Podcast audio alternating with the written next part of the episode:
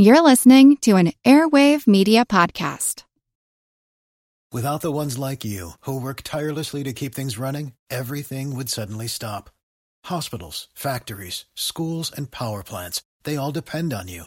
No matter the weather, emergency, or time of day, you're the ones who get it done. At Grainger, we're here for you with professional grade industrial supplies. Count on real time product availability and fast delivery. Call clickgrainger.com or just stop by.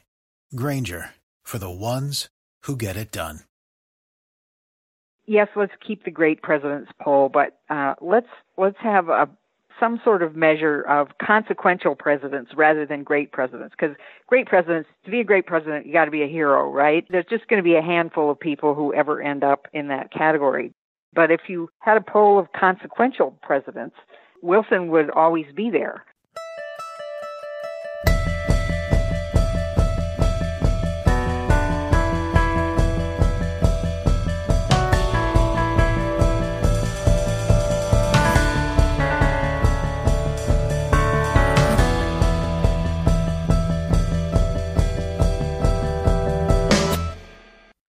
Patricia O'Toole is the author of acclaimed biographies of Theodore Roosevelt, When Trumpets Call, and Henry Adams, The Five of Hearts.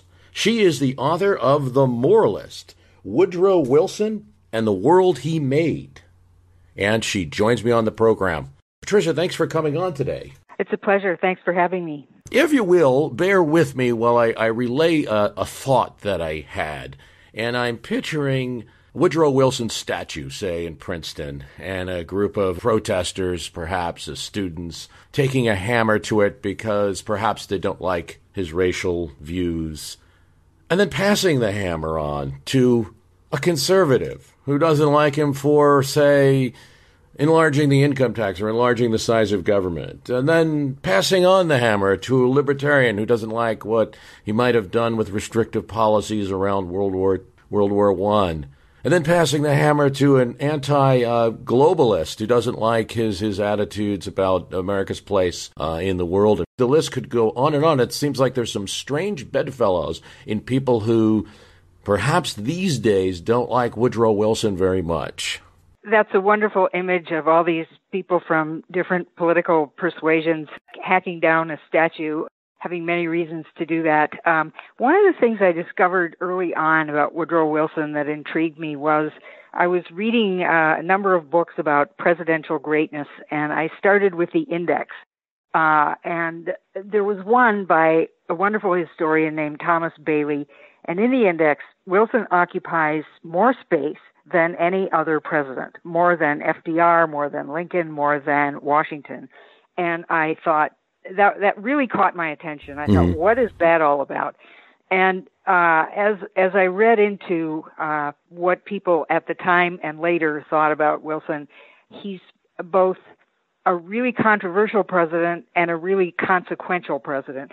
So his admirers think, okay, there there are all these criticisms you could make of him, and they're not trying to say that the criticisms are unjustified, but in the end, he did something uh, it, he did things both in domestic policy and foreign policy that were really, really important. And you don't have to admire him, but you have to acknowledge that they were consequential and permanent um, in in changing the way the world thinks about things. So, on the domestic side, there's the uh, uh, New Freedom package of economic reform legislation that he passed very quickly. So he establishes the Federal Reserve.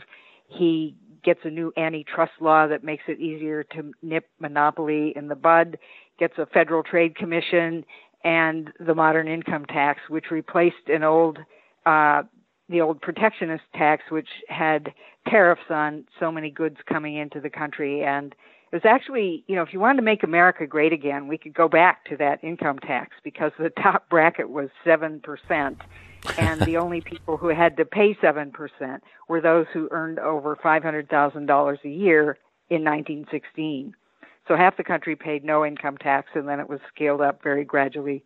I mean, I suppose then it was more, it was just a way of financing a, a lower tariff. If we're going to reduce tariffs, there had to still be yeah. a way to, to fund the government. Yeah, that was it. And, and it, the Democrats, the Republicans argued about this, but the Democrats' analysis of the tariff was that it helped make, um, it helped protect uh, American industry. So those who owned shares in American companies got rich, um, and those who were customers, which would be just about everybody in the country, mm. actually paid more for their products than than they would have without this tariff. So it was a way of redistributing the the tax burden. Tax had to be paid in one way or another. It's a question of whether you're going to have a tariff or um, have an income tax. Your thesis is that Woodrow Wilson, perhaps more than any president, injected moral force into his decision making and his style of his presidency. I wish you would talk a bit about the book's thesis. Yes, I wanted what I thought was the defining trait of Woodrow Wilson as the center of the book.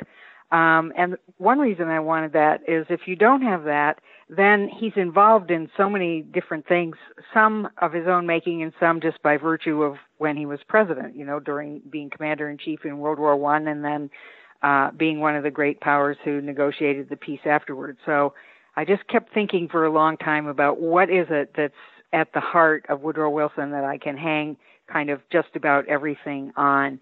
And um, his moral concern was very deep. He was a an extremely principled man, and previous biographers have when they've written about this, I wasn't the first person to notice that he was a deeply principled man.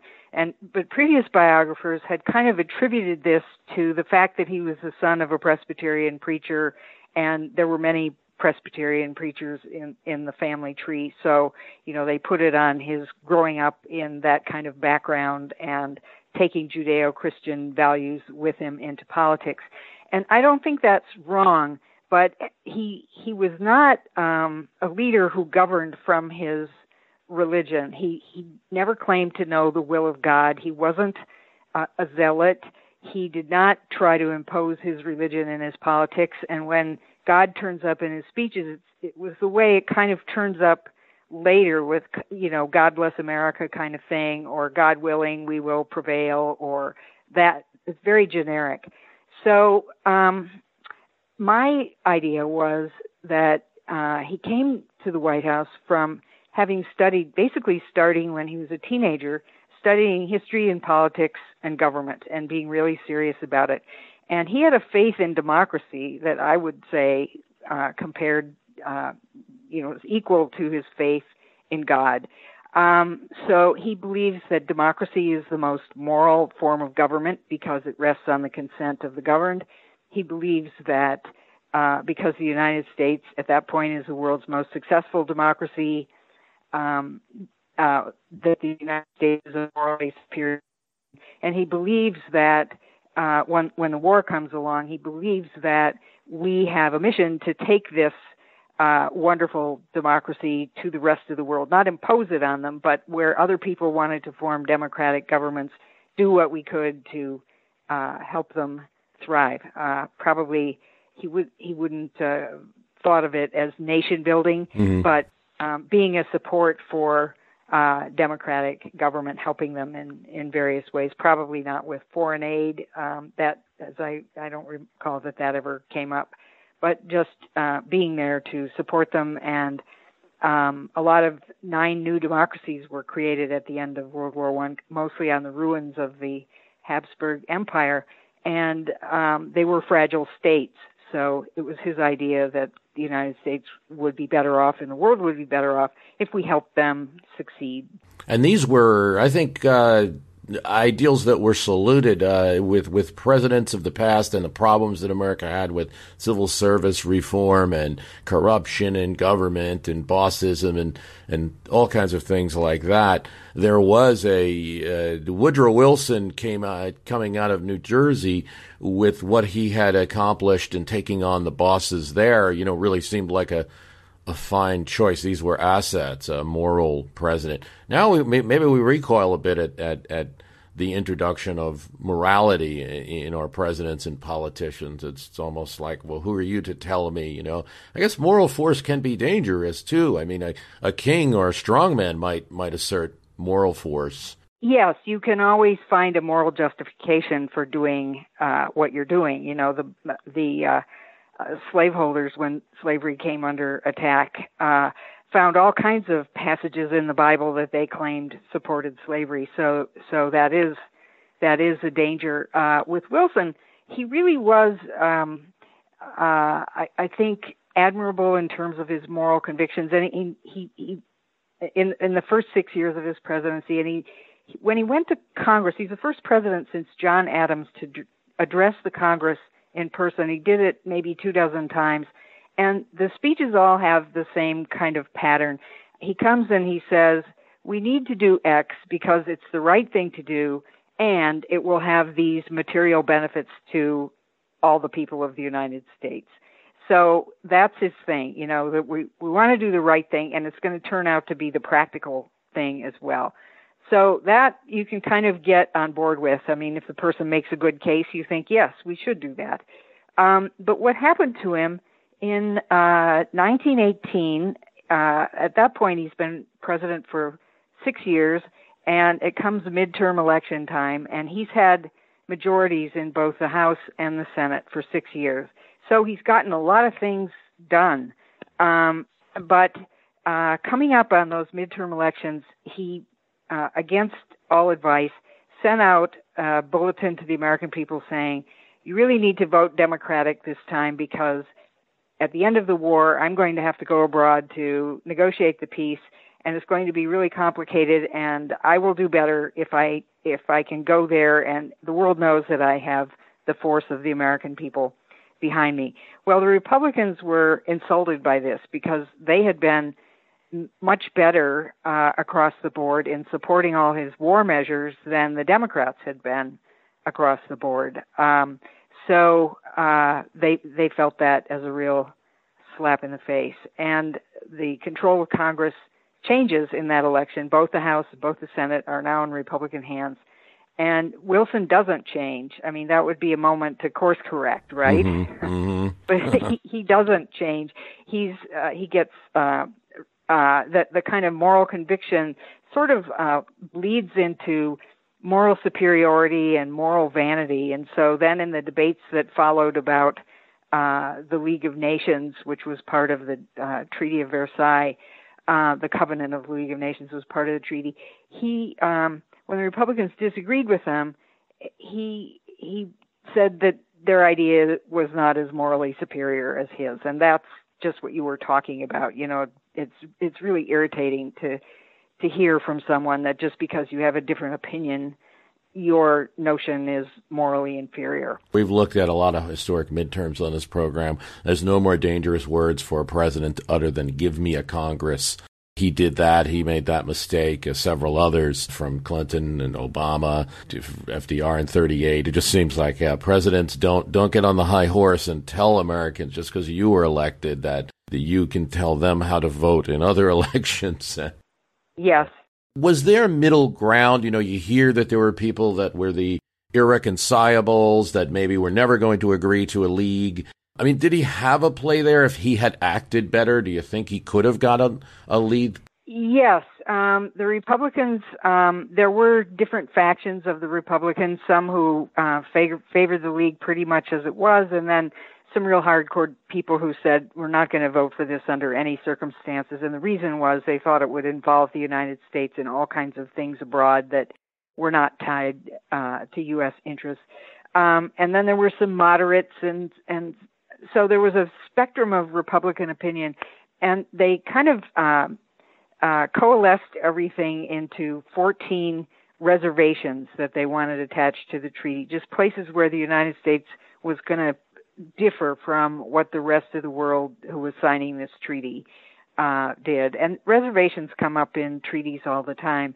And Wilson um, uh, would not compromise. He had compromised in the negotiations in Paris. He had had to because there were basically, in most instances, four uh, powers, including the United States, making the decisions, and they had decided that all of their votes had to be unanimous. Otherwise, Germany would uh, exploit the division of opinion. So he would get outvoted on a lot of things.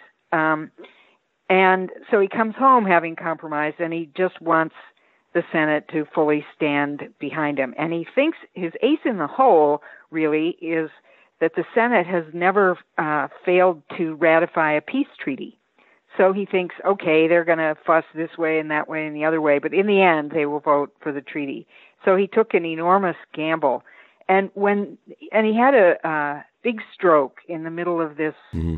uh, fight. So he gets sidelined, and uh, it's the ranking Democrat on the Foreign Relations Committee who is leading the fight for him, and he really, really did try. And at some point, um, Britain and France were appalled by the idea that the Senate might not ratify the treaty, and they got word to Washington, uh, some of it in public and some of it through diplomatic channels. We can live with these Republican reservations. You know, just let's get the treaty and have the United States in the treaty. But Wilson, by this time, um, he's very compromised by the stroke, and some people think he was more stubborn than ever after the stroke. But before that, he had been very stubborn as well. He just was not going to give. Um, so I don't. Um, if he had compromised, yes, the treaty would have been ratified, and the United States would have joined the League of Nations, um, which would have been a good thing. I don't. Uh, I can't. Nothing I've read has convinced me that that would have prevented World War II but it would have been a good thing for the United States to be at the center of the league for all those years. Uh, it, it turned out to be ineffectual because there wasn't any will to enforce the provisions of the treaty once Hitler and mm-hmm. Mussolini started um, misbehaving. Of course, we weren't we weren't members either. Right. Yes. I I, uh, I watched a movie from the 1940s, uh, the um, biopic on on Wilson. Wilson, yes. And it is interesting to watch that narrative because that narrative is very much that. Here was this prescient man. Here is this man who was so ahead of his time. And the fools like Lodge and Borah, and how could we have gone down that road and entered what, you know, uh, isolation? and and look at you know with the hindsight of World War II and and look at what it wrought when we didn't listen to Wilson and it's just interesting to see that narrative because it's a very different take from the way a lot of people have it now that was the kind of heroic yes. Wilson yes and the tragic the tragic Wilson and you know tragedy for Wilson tragedy for the world narrative he was also one of the first presidents really to take a message on the road like that. I mean, TR made a lot of stumps, but it, as president, um, trying to think if it was any anything of the of the of that type, and to really take a message on the road. And had he not had the stroke uh, after the Colorado speech, I I wonder, I do wonder if he would have been able to turn opinion. Well, the um, he he uh, he was not. Um, in good shape when he went on that uh, speaking tour. He had had a, a brilliantly successful speaking tour in 1916, where he basically uh, talked a country that didn't want anything to. I, I say in the book, uh, when it came to foreign relations, Americans didn't want any. Mm-hmm. Before World War One, they were happy in their splendid isolation. So he saw uh, that the United States would be very vulnerable if it didn't build up its army and its navy. This was a very unpopular idea, except in the northeastern United States, um, where there were a lot of uh, hawks. So he took this message on the road, and he actually changed opinion. So in 1919, when he comes home and the treaty is under siege in the Senate, he does the same thing and hoping for the same results. But he was really exhausted when he went on that tour. And he didn't, um, when he went on the 1916 tour, he asked the people to be in touch with their senators and congressmen about this, and they were. And this time around, he didn't even really ask. I mean, it's like he didn't think of it. And his speeches, there are beautiful lines in them, mm. but they're really kind of uh, rambling. And also, the Republicans uh, sent out speakers behind him, you know, they'd be like maybe three days behind him and they'd come to town and say, don't pay attention to that. It'd be better if we didn't, if we just stayed with our old pre-war idea. What Wilson is suggesting might be noble, but it's never been tried before. Why should we take that risk? And I was, I was interested to find that people were not writing the Senate and please pass the Treaty of Versailles. There's very little mail coming into the Senate about that. Okay, that's that's that's very interesting to know. A reminder that I am speaking with Patricia O'Toole, the author of The Moralist Woodrow Wilson and the World He Made. Let's talk about race. Uh, we have to with Wilson in these modern times. Without the ones like you, who work tirelessly to keep things running, everything would suddenly stop. Hospitals, factories, schools, and power plants, they all depend on you. No matter the weather, emergency, or time of day, you're the ones who get it done. At Grainger, we're here for you with professional grade industrial supplies. Count on real time product availability and fast delivery. Call clickgrainger.com or just stop by. Grainger for the ones who get it done. There are a number of people that listen to my program. I, I put up a post once and said it was it was a, asked a question about Woodrow Wilson, and someone just the first comment, "I don't care, he's a racist." Mm-hmm the the one fact to hold on to often you hear about is uh, the federal government being segregated under Woodrow Wilson's time in office. It's hard to dispute. It could be nuanced a bit, and, and I know in your book you do. I mean, to what extent is the segregation of the civil service Wilson's, or is it really Burleson and, and the other Southerners in his cabinet? They kind of pushed him into it, or some combination? Well, it's it's really important to understand uh, what happened, not to excuse it. It's really mm. inexcusable. It deserves the condemnation that it has had. But uh, what started with Wilson, uh, one of the reasons that the racism was so uh, terrible is that it lasted for a really long time, and it affected, for example, New Deal legislation. Uh, you know, when um, well, the, the context is this to get anything passed in the House and the Senate, you need Southern votes.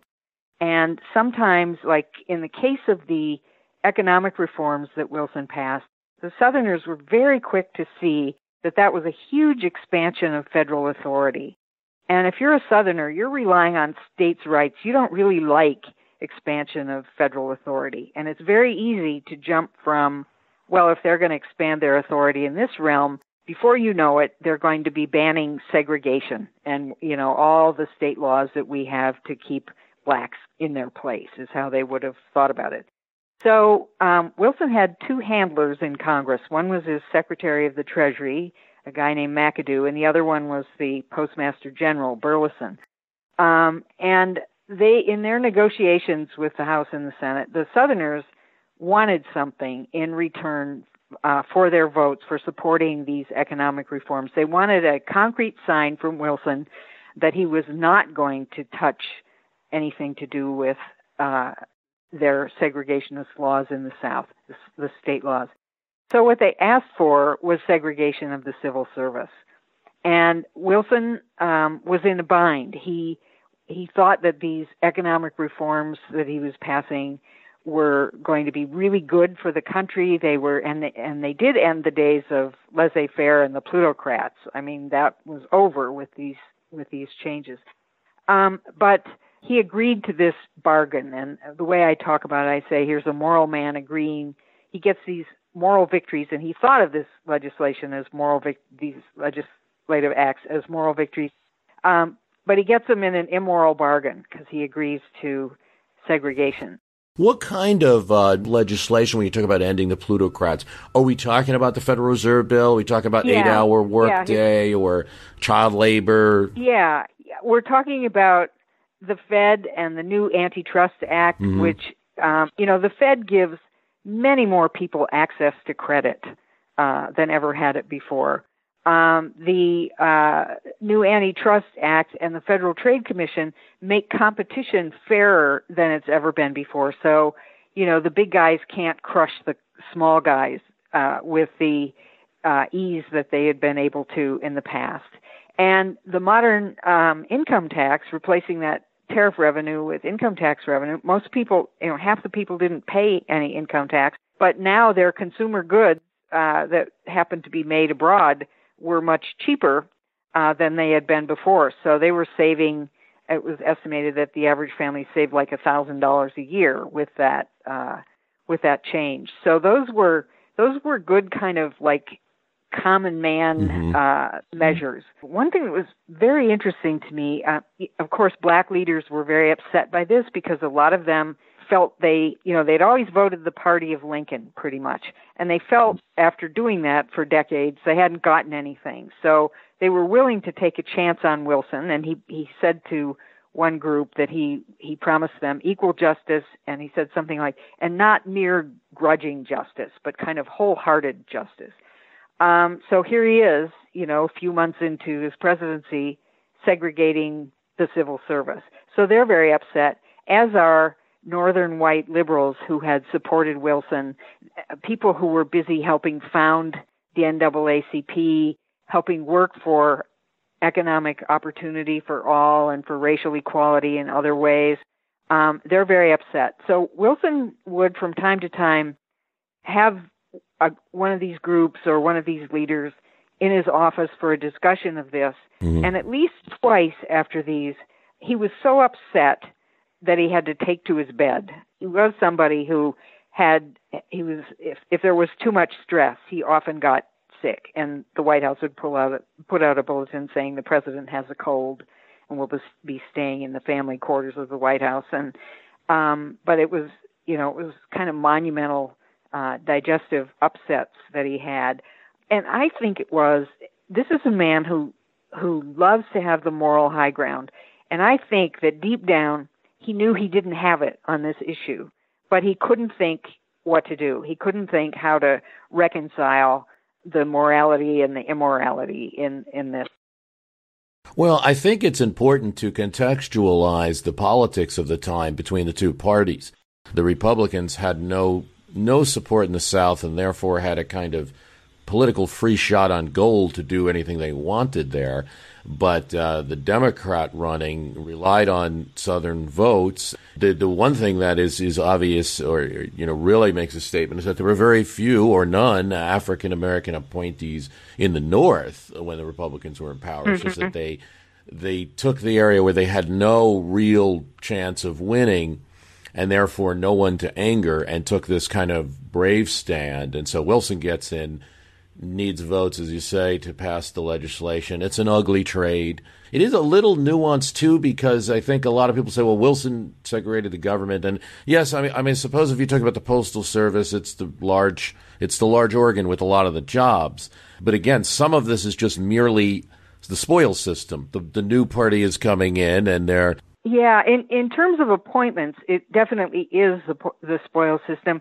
But in terms of people who just applied to be clerks in the in the civil service, mm-hmm. that had al- or to be to work in the post office, and just you know just happenstance really.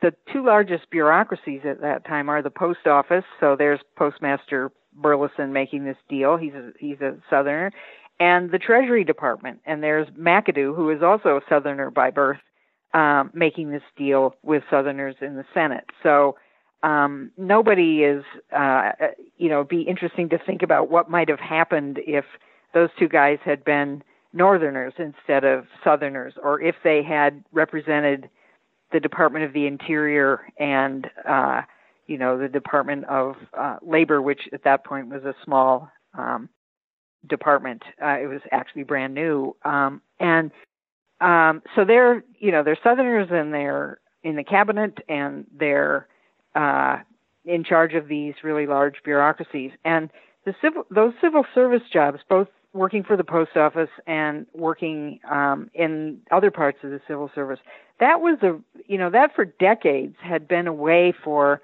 blacks in Washington to move into the middle class. And all of a sudden there's segregation. And the the first segregation it was it was just very mean spirited. It's like, well, you can't eat in our lunchroom anymore, or you're going to have to go to restrooms that are way down the basement and on the far side of this giant building. Um, but then, um, very shortly after that, they start requiring photographs when you apply for a job in the civil service. So all of a sudden, African Americans aren't getting jobs, and um, it it just goes on from there. And the, the other thing to remember is that this starts with Wilson, but it doesn't end with with Wilson when Wilson leaves office and Harding, uh, a Republican, becomes president. It goes on like way into the New Deal. Um, so you have both Republicans and uh, Democrats in the White House who are not changing this this backward step that the the Wilson administration changed. And one more point about race that doesn't get discussed enough, um, in in my view, is it wasn't just African Americans uh, where Wilson's uh, bigotry comes out. He felt that way about the Japanese.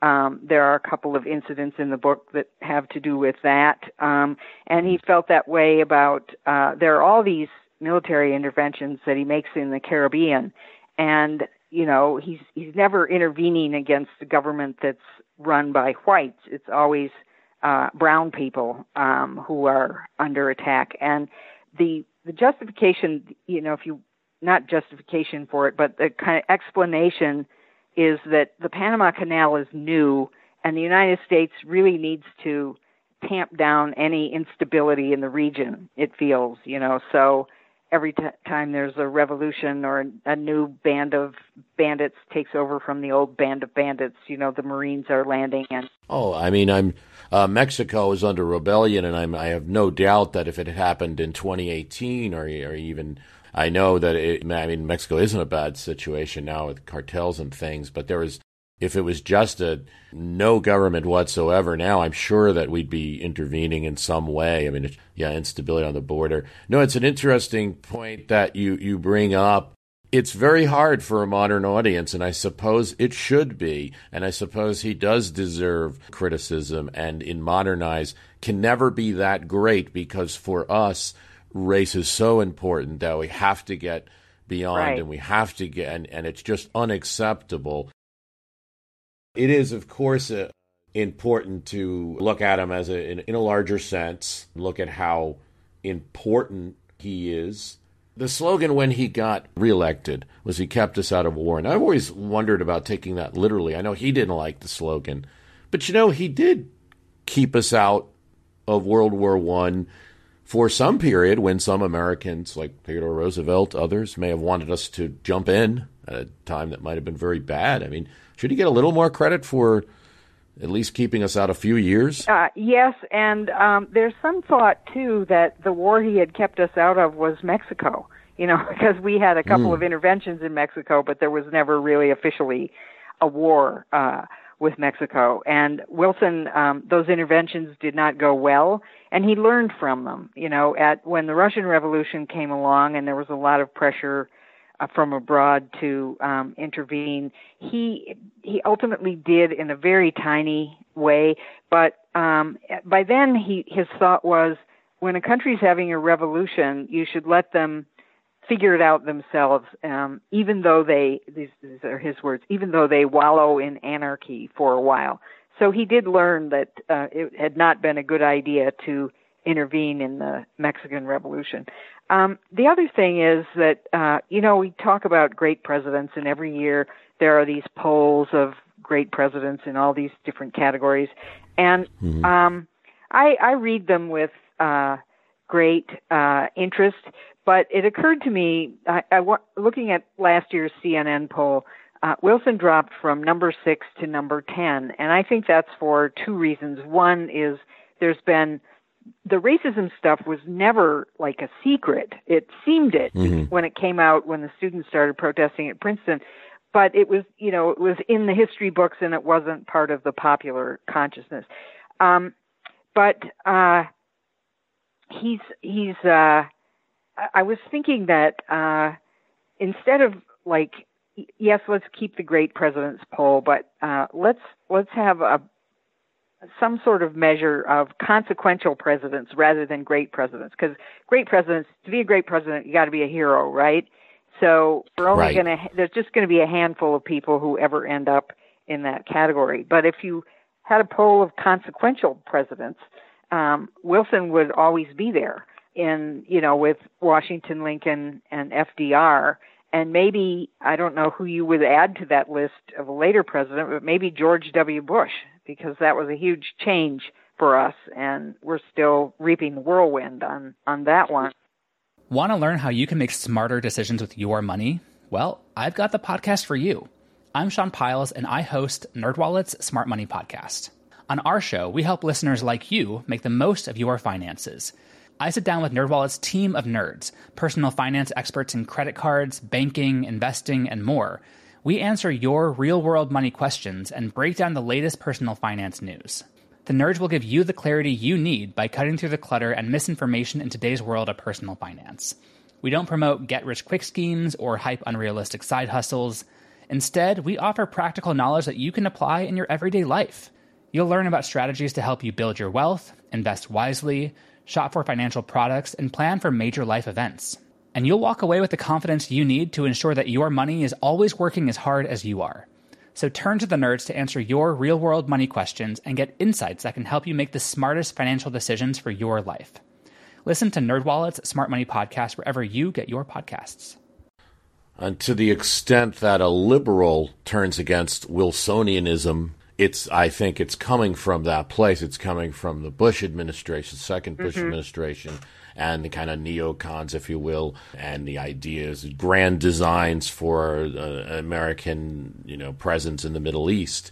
That uh, it would be wrong to assign blame to Wilson. It's so far in the past, but his idea that uh, America has this moral place and must act because it can. And we're looking at that, I think, with a yeah. harsh eye. And I, almost Republicans and Democrats. I think in it's hard to gauge Trump on anything, but uh, to uh, to an extent, at least when he was running, there was a little bit of criticism of some of that Bush interventionism. Yes, um, well, certainly later presidents. Interesting. FDR is a committed internationalist, you know, but he. Uh, when you were talking about the Wilson movie that that came out in 1944, and you know that was really a pitch for creating another international organization, which the Roosevelt administration already had underway. I mean, they're busy planning the UN uh, from shortly after the time the United States enters World War II. And some historians think that um, FDR, who had been the Assistant Secretary of the Navy throughout Wilson's presidency and watched him up close and and, and very carefully throughout, um, some people think that FDR completely threw out what Wilson had done. And I think of it more as what FDR was doing was Wilson 2.0. He was trying to figure out how to save what had been um, admirable about the League of Nations. Um, basically, the idea that the world would be better off if there's a global organization of governments who come together to cooperate on things and particularly to try to keep peace in the world. And that was that was a revolutionary idea that Wilson had, because before that there wasn't a global organization of governments. It would just be these alliances of great powers, and um, you know that exploded in World War One when you know one member of one alliance goes to war, then the other members of that alliance have to do it, and so you very quickly had uh, the whole world at war in a couple of weeks because you, you know, I don't, I can't remember how many nations altogether were involved in the two big alliances, but maybe 16, something like that. Um, mm-hmm. And that's in that those days, that's a lot of nations. That was a very big idea, and in a way, it's been the touchstone of our foreign policy debates ever since. So you have a president like Nixon, for example, you know, who's uh, nobody has better uh, anti-communist uh, credentials than uh, Richard Nixon when he comes to office, but his his mother admired Woodrow Wilson. Uh, the family's Quaker, so the idea of a peaceful world means something um, to Nixon. Um, but he thought that uh, the way he read uh, what Wilson had tried to do is like overcommitment of the United States. Um, FDR, you know, one mistake that he avoided was uh, Wilson had never built bipartisan support for the League. Uh, he was just determined to ignore the Republicans and barrel the thing through on his own. Um, and so from the beginning, FDR is building support. And FDR and his advisors also concluded that one of the reasons the League had failed is that it, it took on too many things. It was trying to accomplish too many things. So the UN is set up um, to do some things, but then there are these other organizations that are uh, created at about the same time to take care of um, more, to just shift some of the responsibilities away from the UN to other international organizations, some of which were regional, like NATO, and some of which were global, like uh, the IMF and, and the World Bank. So it's a different model, but a lot of the language, I was interested to see this, a lot of the language in the UN Charter is lifted straight from the League of Nations Covenant in terms of its aspirations for the world and the great ideal that it's putting out there of all the nations of the world coming together uh, to preserve peace. Yeah, I think uh, globalism's under attack, but I my opinion of it is uh, I, think it's a little bit of taking for granted all the benefits. You you you you on the tariff issue. You you talked earlier about the prices coming down, and we're certainly just taking that for granted now, and even thinking about bringing bringing tariffs back in a great to a greater extent. With globalism, we we tire of the UN and all the countries yelling at America or things like that, but forget of all the good things that that it can do. Yeah, uh, Wilson understood that you, he wasn't actually the first president president to understand that with modern communication in the world, you know, information being able to travel very quickly, um, danger can travel very quickly. Um, so um, he wanted a way, you know, for the world to be able to come together to to meet uh, aggression, um, and uh, you know, democracy. His his big line from his speech when he asked Congress for a declaration of war is the world must be made safe for democracy. And, you know, we could uh, look at that a hundred years later and basically say, yeah, we, we have to do that. I mean, if you care about democracy, it seems mm-hmm. a high priority. And yet democracy is under attack. Uh, in many countries around the world, we have the rise of these strongman dictators in Hungary and Poland, Turkey, the Philippines, um, and elsewhere. Uh, and we also have, um, uh, you know, incursions on uh, civil liberties that we take for granted. You know, lots of uh, attacks on the press. We're beginning to see that here. On that note, should he have clamped down more in his own administration? Uh, some of the attorney generals who were perhaps yeah. doing that in the United States, yeah. clamping down on Absolutely. dissent. That is um, the the uh, World War One era of repressing dissent is the worst in our history. Uh, 1,500 people went to jail for disagreeing with the U.S. Uh, decision to enter the war. Um, there's never been anything like it, and uh, the laws that were passed that made that possible are actually still on the books.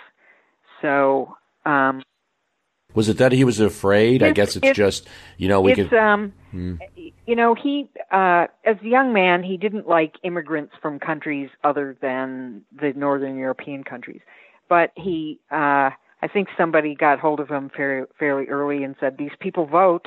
You know, you can't just like write them off.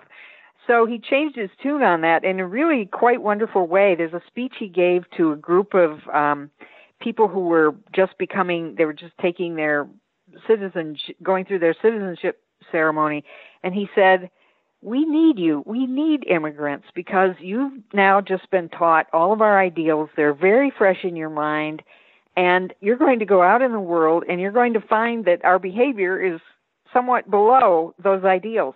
So we need you to remind us of those ideals which i think is just a terrific civic idea and he really meant it so when World War One comes along, what he's afraid of, it's it's like uh, about a third of the country at that point are either immigrants or children of immigrants, and they have family members, relatives in the old country fighting on both sides. So he's worried that the divisions of Europe are going to like be played out among uh, competing ethnic groups. Austrian mm-hmm. immigrants are all of a sudden going to be angry with uh, French immigrants and British immigrants, and um, so that's his big worry. But it got really way out of hand, and from time to time, when his attorney general or the postmaster general clamped down on uh, dissent, um, he would write a letter and say, you know, really, I think this is over the top. I think we can, you know, okay, these sentiments are not really admirable, but I think we can have room for this kind of dissent. And back would come some reply saying, actually, Mr. President, there's terrible stuff going on out there, and we can't. We have to unify the people. And then he he never pursued it. You know, he was kind of good for one round, and that was it. I mean, once he got a reply back, he that was kind of it. He didn't put up a fight about it. You you had referenced the Committee for Public Information and 150,000 volunteers to spread the propaganda yeah. and the messages and perhaps to eyes and ears to also report bad things and, and all of this. But it's, it's kind of a pre technology uh, way of uh, doing propaganda. It just reminds me of when we hear about the kind of the taking information from cell phones at the, the NSA and things like that, how similar in a in a kind of eyes and ears fashion. Yes, there was there was the eyes and ears uh, thing, um, kind of volunteers, uh, sort of volunteer uh, FBI agents, if you will. I mean, uh, and um, there was one organization in particular that gave out badges that looked very like Secret Service badges. Uh, so that's not good. You know, somebody can come in with a badge and it kind of sounds like the Secret Service. Um, and um, they uh they were skulking around doing all all kinds of things, they invading privacy in all kinds of ways. But um, the the other part of the effort that really interested to me, there's sort of a it's called the Committee on Public Information, and it's really like the Ministry of Propaganda. And their tactic, their basic tactic was to monopolize the news. You know, so uh, the government, mm-hmm. all government announcements, virtually all of them, came out now through the Committee on Public Information. And they didn't see this as propaganda. They saw it as informing the public. And a lot of it really was kind of straightforward information or else information in a sort of cheerleading variety, you know, like, boy, our troops, they're the most terrific guys because of this, that, and the other thing. So there's that kind of stuff that's sort of benign, and there wasn't really like an, an effort to put out false information that's maybe a little sunny at times, but there was there came to be a really dark side to this about hating the Hun, and there are posters for, uh, you know, they wanted people to buy Liberty bonds to fund the war, and they have these German soldiers portrayed not as humans but as beasts. They look very ape-like. They're making movies with titles. You know, there's one about the Kaiser, and they call him the Beast of Berlin. There's another one called the Prussian cur. And I mean, that's really animalizing the enemy. And the effort was the, the guy who ran the Committee on Public Information, George Creel, he said he wanted to weld the people into a white hot mass of war will. So, you know, he, yeah. and maybe that's something that might be okay to do with soldiers you're sending into battle, but uh, you don't really want every citizen feeling that way because there were, in addition to the the uh, prosecution of of dissent that the government was doing, there are all these vigilantes that turn up. You know, some guy sitting in a bar maybe says, "Oh, I don't know about this war," and then you have these overzealous uh, patriots who are dragging him out into the street, beating him up, spitting on him, making him kiss the flag. That was a big thing to make people kiss the flag and there was a lot of that. That's that's the dark side. Yeah. History never repeats itself, I guess. you know. Yeah. Well, uh, did you come out of it liking Woodrow Wilson? Uh, you know, you spent a lot of time with him. Uh, did you come out liking Woodrow uh, Wilson? You know, um, my previous book was about Theodore Roosevelt, and every single day it was mm-hmm. great to work on that book. And I often dreamed about him. With Wilson, it took twice as long. I never dreamed about him, not once. And I, I he's, I came out um, admiring his hopes and dreams for the world. You know, we we still have to find mm-hmm. a way to, you know, to have peace in the world, and that's a pretty big dream. There aren't many statesmen who have dreams that big, so I can admire that. But mostly, I feel sorry for him because he he um he was the greatest speaker of his time and he used oratory very well, but he wasn't good at human relations. You know, he never cultivated um, even he never cultivated other politicians. Um, Theodore Roosevelt, you know, if you had been in his office at 11:30 in the morning, and let's say, you know, he's a Republican, let's say you're a Democrat, and you came to talk to him about something, some kind of friction between the parties, um, you'd have your conversation, and then he would look at his watch and say, "You know, it's lunchtime. can you come up and uh, have lunch with Mrs. Roosevelt and the children and me? Quentin was asking me about your dog just the other day. So you, you know, this would be so cool. You'd go have lunch with the Roosevelts. You'd go back to the Hill, and you'd think, you know what? I don't always dis, I don't always agree with that guy, but I'm going to support him when I can, just because he's such a nice guy and he he showed that he cared about you. Wilson could not bring himself to do that, um, and uh, you know, he thinks he can govern by having great ideas and selling the ideas. He doesn't like negotiation. He doesn't like compromise. And um, he is kind of a partisan president, not because he really hates Republicans, but because he thinks that you govern through parties. So what the president has to do is really pay attention uh, to his party. So he's um, he, he wants good big things for the country and the world. So you have to admire that. But then he just doesn't develop. I don't think anybody is born with all the skills it takes to be a good president. But No. he doesn't work to he doesn't work to develop the the ones where he has some weakness. He just thinks he can do it all on oratory and great ideas. And to me that's tragic. And we've been speaking with Patricia O'Toole, the author of The Moralist, Woodrow Wilson, and The World He Made, highly recommended. Patricia, thanks for coming on My History Could Beat Up Your Oh, Politics. uh, thanks, Bruce. It was a wonderful conversation. I thoroughly enjoyed it.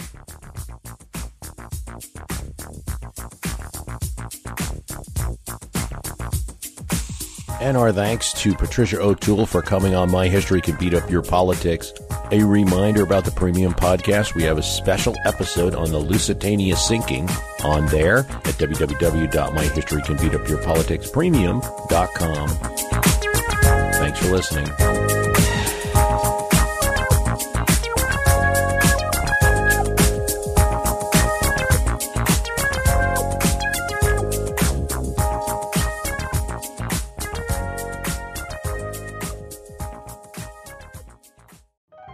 Hello, all. Erik Rivenes with the Most Notorious podcast here.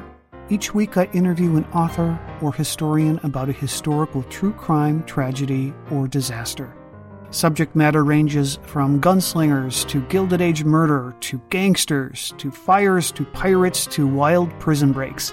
My guests bring their incredible knowledge directly to you. Please subscribe to Most Notorious on your favorite podcast app. Cheers and have a safe tomorrow.